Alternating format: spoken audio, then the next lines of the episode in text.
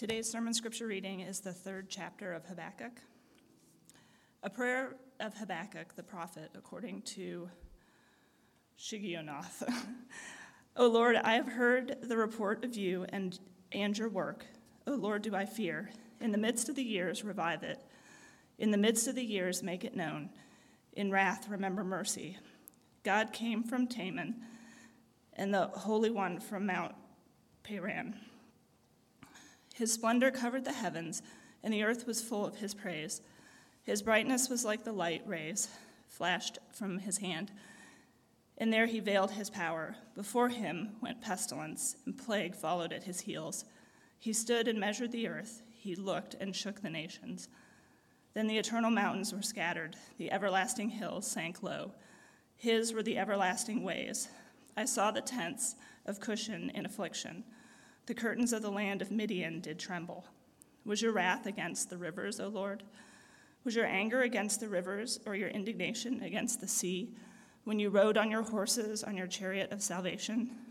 You stripped the sheath from your bow, calling for many arrows. You split the earth with rivers. The mountains saw you and writhed. The raging river swept on. The deep gave forth its voice. It lifted its hands on high. The sun and moon stood still in their place. At the light of your arrows they sped, at the flash of your glittering spear. You marched through the earth in fury, your threshold the nations in anger. You went out for salvation of your people, for the salvation of your anointed. You crushed the head of the house of the wicked, laying him bare from thigh to neck. You pierced with his own arrows the head of his warriors, who came like a whirlwind to scatter me. Rejoicing as if to devour the poor in secret, you trampled the sea with your horses, the surging of your mighty water, uh, surging of mighty waters. I hear, and my body trembles. My lips quiver at the sound. Rottenness enters into my bones. My legs tremble beneath me. Yet I will quietly wait for the day of trouble to come upon people who invade us. The, though the fig tree should not blossom, nor fruit be on the vines, the produce of the olive fail, and the fields yield no food. The flock will be cut off from the fold, and there will be no herd in the stalls. Yet I will rejoice in the Lord. I will take joy in the God of my salvation. God the Lord is my strength. He makes my feet like the deer's, He makes me tread on my high places. To the choir master with stringed instruments. This is the word of the Lord.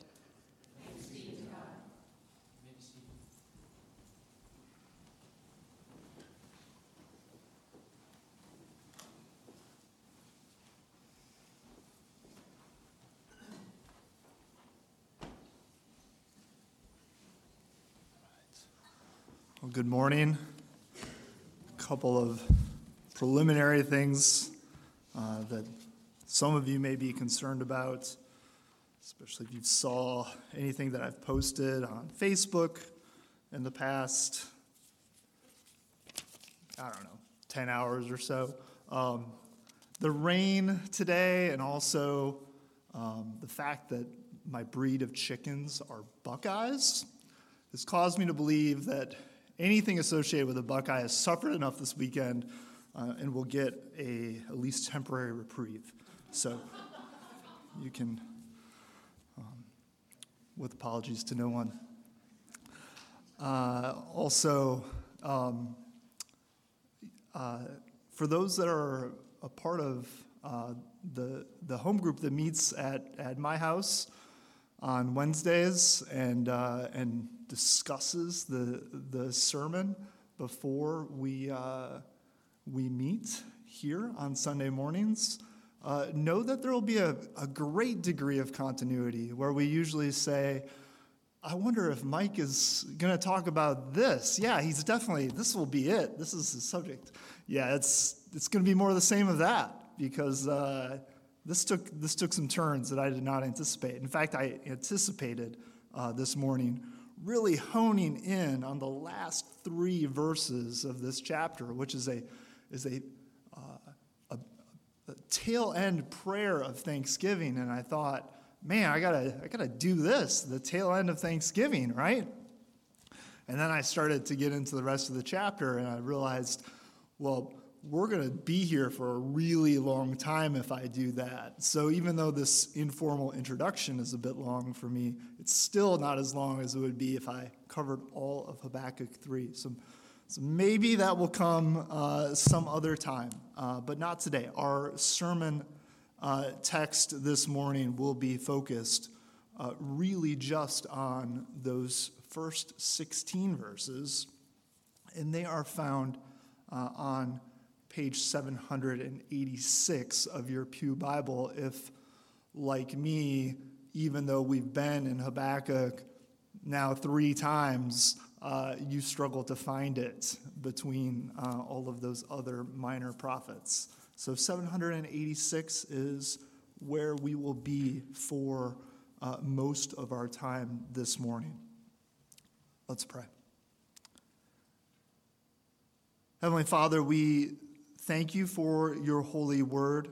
Uh, we pray that uh, through your Spirit, we will see it with eyes uh, that need to see what it says to your church today. In the name of your Son, Jesus Christ, we pray. Amen.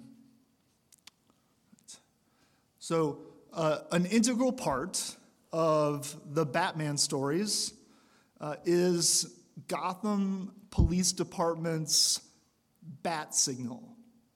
Commissioner Gordon climbs up the rooftop of the police headquarters, flips the switch, or maybe pulls the switch, depending upon you know which uh, incantation you're watching um, or version, and, and then the powerful searchlight uh, is projected. Batman's sign goes out into the night sky, and then the rest is a series of explosions, judo chops, impressive deployments of tools from utility belt, plot twists, boffs, thwacks, and of course, kapows. Until the Joker, Riddler, uh, Penguin, or some other deranged villain is properly foiled. What you have to understand about the bat signal, you, you don't, but for our purposes, what, what you have to understand about the bat signal is that it doesn't exist without first laying a proper foundation. It requires some context.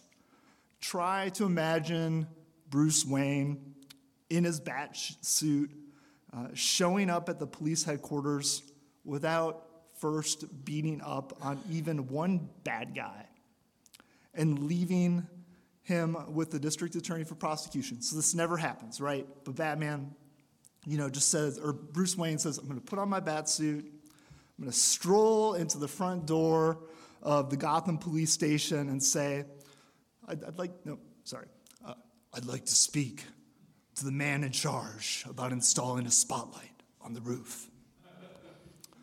It's, it's fair to say that the police officer on duty is more likely to look at availability at Arkham Asylum for the Batman than he is to tell the commissioner that he's got an unexpected visitor who's dressed up like a flying mammal, right?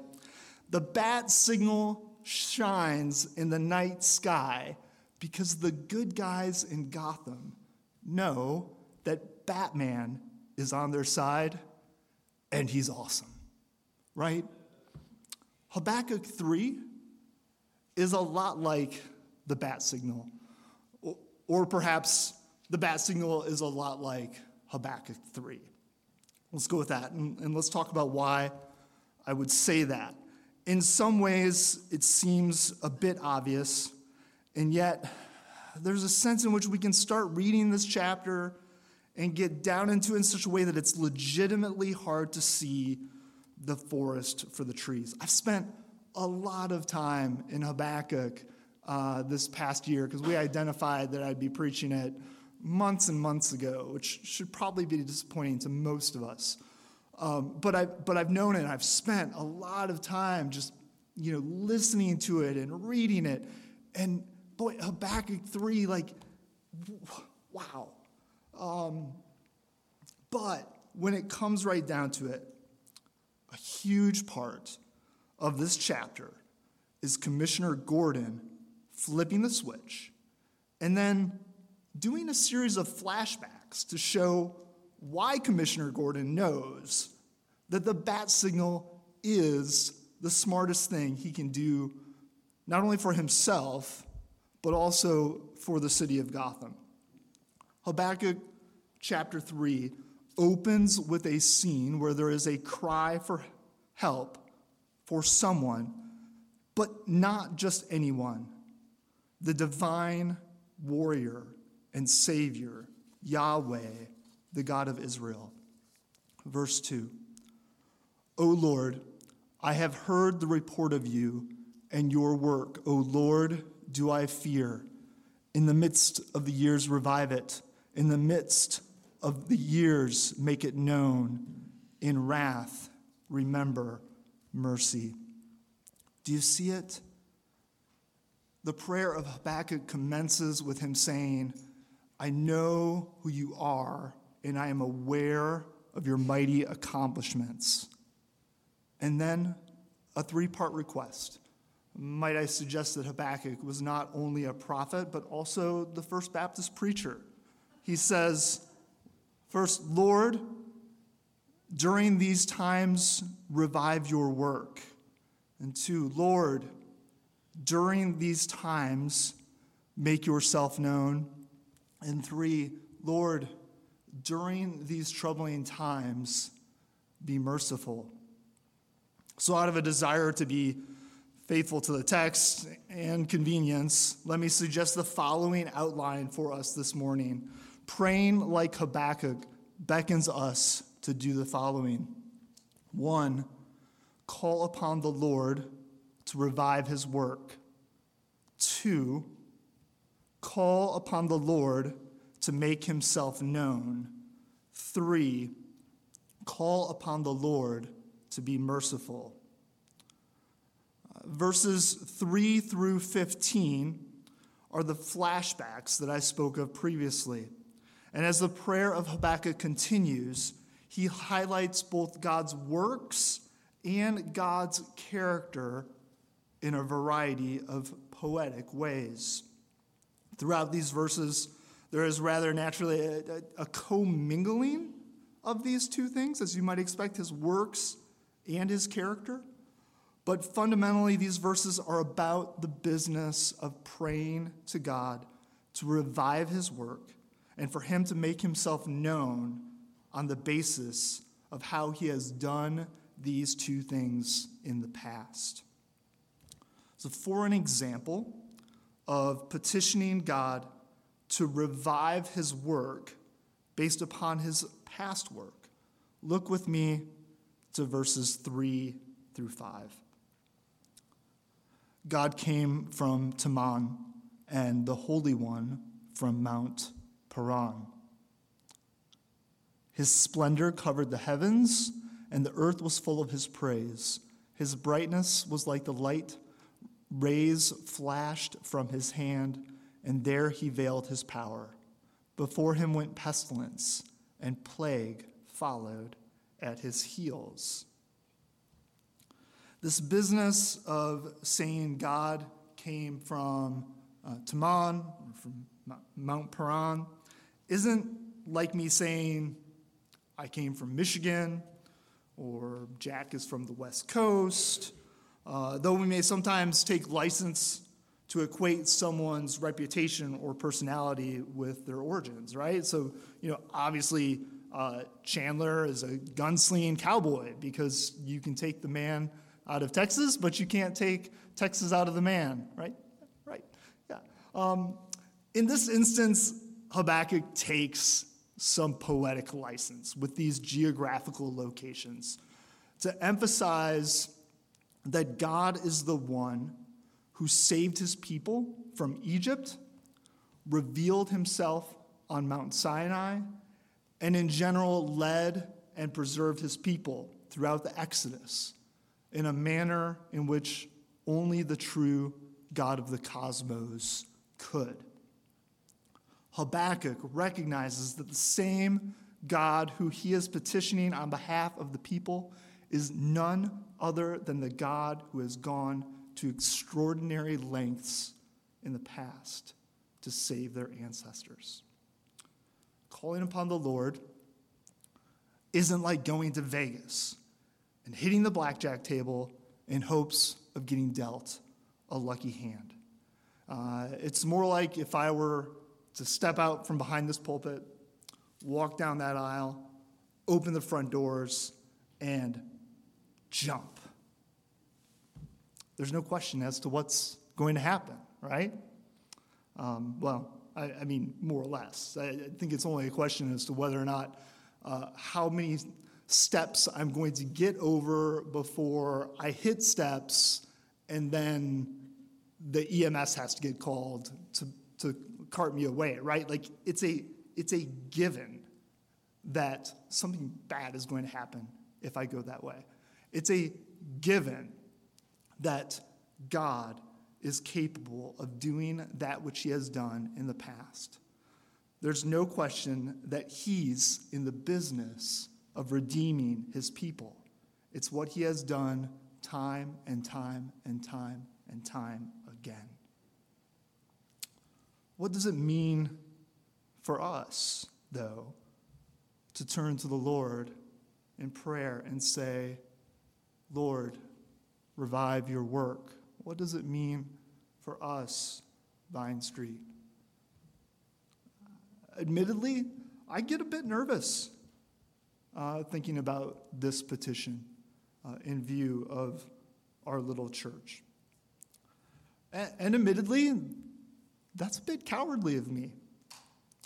Uh, let it be said freely and without reservation that we must want God to do a great work in this church. And not because we want it to look like some halcyon days of yore, but because we have good news in a bad news world. And there are people who haven't heard it, whose lives could be forever transformed by hearing the word that leads to faith. And while I, I don't know with any certainty if God is going to save our neighbors, I, I just don't. I do know without a shred of doubt that God is able to save. He's saved people in the past. He's saving people in the present, and He will save people in the future. I do know also that we can and should call upon God to be about His redemptive work with an understanding that if God determines to act, He will undoubtedly be successful. And it should not go unsaid that as Christians, we look back not just on redemptive history and see the plagues, the crossing of the Red Sea, manna from heaven. We see God taking on flesh, dying on the cross, and being raised from the dead as historical events that occurred for our salvation and for the salvation of others. 1 Corinthians 15 has long been uh, one of my favorite chapters of the Bible uh, for the manner in which it clearly articulates this good news of God's saving work in and through Christ. Listen now as I read uh, the first two verses of 1 Corinthians 15. Now I would remind you, brothers, of the gospel I preached to you, which you received in which you stand, and by which you are being saved, if you hold fast to the word I preached to you, unless you believed in vain. For us, God's saving work was accomplished by the Son who God called out of Egypt, and whose glory shone like the sun as he, full of the Spirit, prayed to the Father up on the mountain. Our salvation was worked upon the cross and sealed by the empty tomb. But it's also incredibly right for us to see God saving us in Christ's ascension into heaven and there interceding on our behalf so that we might continue to hold fast to the good news that we have received. If you have trusted in God's saving work, do not trust it, or I'm sorry, do not treat it as a one time mental or spiritual act of having trusted, but continuous, continuously ask God that He would supply to you the faith needed to always see that He is the God who acts redemptively for His people according to His purposes. Two, praying for God to make Himself known. Habakkuk petitions God to not just act, but in his acting to demonstrate who he is. Now, in some ways, this seems like sort of of a given. After all, we should expect the holy God, the God of all truth, to act in a manner that is consistent with his character. But what Habakkuk does here, he, emphasizes the great desire of his heart. The, the, the prayer is that God would do something great. And it gives us, I think, an opportunity to look at how the prophet, under the inspiration of the Holy Spirit, sees the Lord. Uh, but first, let's also say, by way of application, that when we pray, let's not hold back. Let's expect God to act in ways that are consistent with his character, which means, brothers and sisters, let's pray boldly that God will save. Let's pray that God will vanquish sin and death. And let's do it because we know he is able to do far more abundantly than all that we ask or think. Can we, can we do that? I think we can. Um, but also, I, I, need to confess to you, uh, to you all, that I'm, I'm very, very adept uh, at finding excuses. I, I, mean, finding reasons to not come uh, to our regularly scheduled Sunday evening prayer gatherings. I'm only saying this because Mike's not here. Otherwise, I would be far too much of a coward to, to admit it. Um, but let me say this uh, I've yet to attend and regret it, but I've certainly regretted not attending. I think, though, that if we have it fixed on our minds that we have on a weekly basis an opportunity to pray together as a church in such a way that God will act in a manner consistent with who He is, then perhaps it will give us, or at least me, cause to see those reasons for not coming for what they really are. Okay. So, who is the God that Habakkuk desires to reveal himself so that all can see? It should come as no surprise uh, that we see in this text a redeemer. Uh, that is, after all, much of, of what we've been talking about. But the imagery of God that Habakkuk employs is, I think, dramatically different from the manner in which we speak of God. Let's pick up at verse 8. Was your wrath against the rivers, O Lord? Was your anger against the rivers or your indignation against the sea when you rode on your horses or your chariot of salvation? You strip the sheath from your bow, calling for many arrows. You split the earth with the rivers. The mountains saw you and writhed. The raging waters swept on. The deep gave forth its voice. It lifted its hands on high. The sun and moon stood still in their place, the light of your arrows as they sped at the flash of your glittering spear. You marched through the earth in fury. You threshed the nations in anger. You went out for the salvation of your people, for the salvation of your anointed. You crushed the head of the house of the wicked, laying him bare from thigh to neck. And we could go on a couple more verses, uh, but the refrain is very much the same as what we've just read.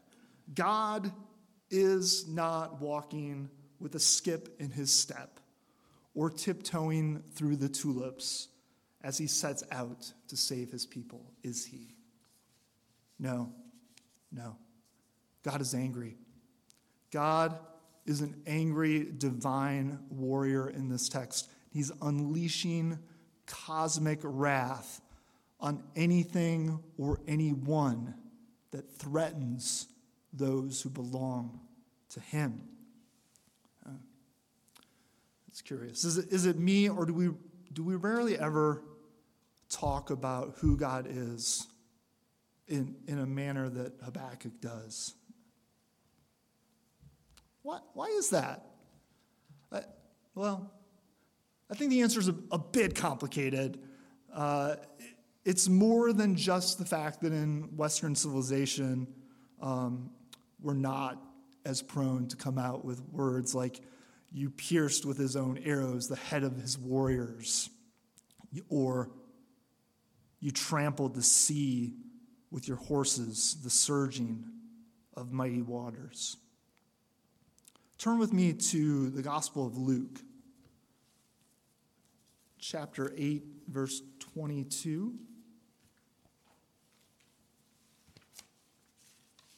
Luke chapter 8, verse 22. That's 865 on your Pew Bible. It's a story we know well. One day, Jesus got into a boat with his disciples, and he said to them, let us go across to the other side of the lake. So they set out. And as they sailed, he fell asleep. And a windstorm came down in the lake, and they were filling with water and were in danger. And they went and woke him, saying, Master, Master, we are perishing. And he awoke and rebuked the wind and the raging waves, and they ceased, and there was a calm. He said to them, Where is your faith? and they were afraid. And they marveled, saying to one another, Who then is this that he commands even winds and water, and they obey him? Brothers and sisters, the same divine warrior who Habakkuk says trampled the sea with his horses is the God man in the boat, demonstrating his continued dominion over the water and the wind. Jesus, same as ever, is he who goes to war to redeem his people. Admittedly, some things have changed. As God accomplishes his plan of redemption through the spread of the gospel, we're called by that same divine warrior to love our enemies and pray for those who would persecute. So God has never, ever ceased to war against sin and the principalities of darkness, and he will continue to be angered by that which opposes his purposes. To this end, uh, there's a caution for us. In 2022, a couple of us went to Anaheim as messengers to the Southern Baptist Convention. And as the business meeting got to the subject of appointing a sexual abuse task force, we heard some known church leaders say, well, we, we can't take all these steps because it would undermine autonomy of local Baptist churches, which is a distinctive of Baptist life. Habakkuk feared God because he understood the power of the divine warrior. Did you see in Luke 8 how the disciples continued to be in fear after the storm subsided, after it was calmed? There was no longer a storm to be afraid of. Their fear existed because of the presence of the divine warrior. So let's not assert our Baptist distinctives to fail to do the right thing for people who have been harmed by our churches. It's, it's not only sickening, but it, it could put us on the wrong side of the divine warrior's plans to redeem the people who need to be made whole. Thankfully, the overwhelming majority of messengers rejected some of those assertions, right? And as we said and continue to say, that the gospel that Southern Baptists declare must be good news for those who have been abused, or it is not good news.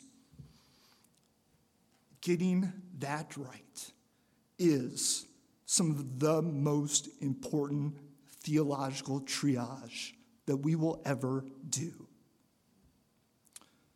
The same concern, frankly, now exists uh, for the publishing arm of the Southern Baptist Convention Lifeway. And, and uh, I'll say, I, I happen uh, to like a lot their Sunday school material. Um, but its leadership has seen fit to weigh in on a sex abuse case uh, here in Kentucky that they aren't even a party of. Why? Because they fear, they fear that the outcome in that case would negatively impact litigation that they're involved in. They should be concerned about something far, far greater. They, could, they should be concerned about what it means to imbalance the scales of justice against the very people for whom God's gospel project is designed to save.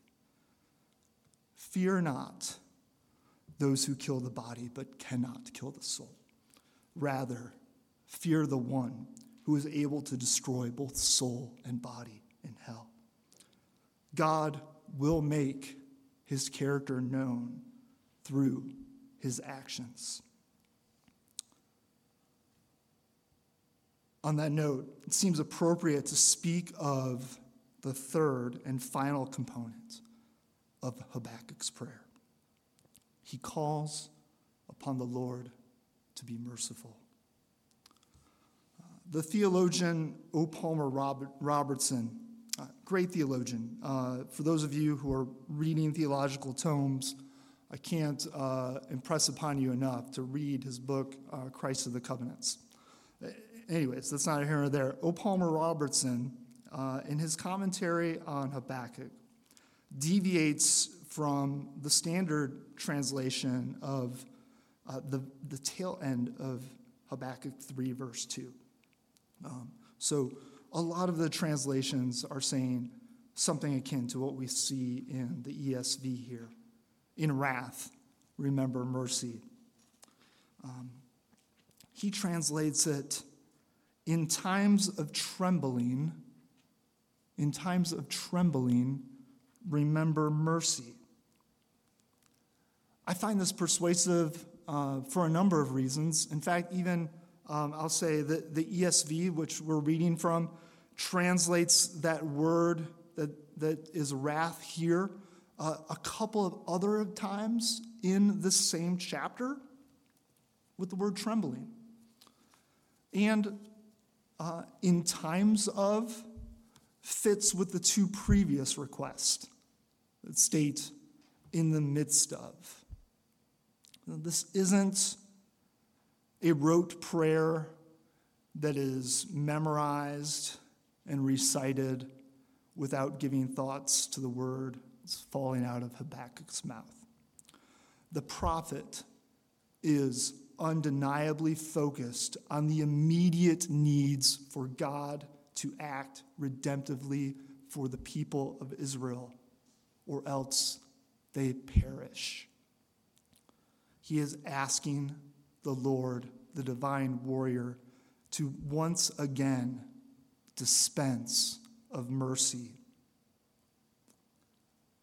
The prerequisite for asking for mercy is humility.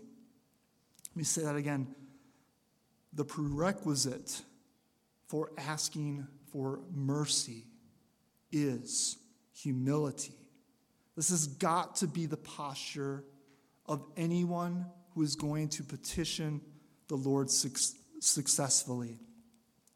So, immediately before Jesus gives the disciples the prayer that we pray every week that we gather, the Lord's Prayer, he says to them in Matthew 6, verse 5 And when you pray, you must not be like the hypocrites, for they love to stand and pray in the synagogues and at the street corners, that they may be seen by others.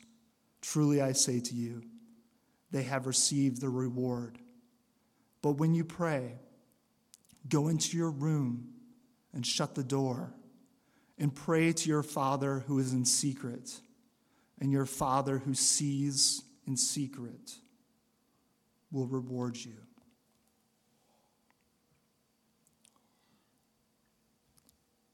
Don't pray to be seen by others. Pray to be heard by God. Pray because God's saving mercy is desperately needed, and we dare not presume that we are somehow deserving of it. Let's pray.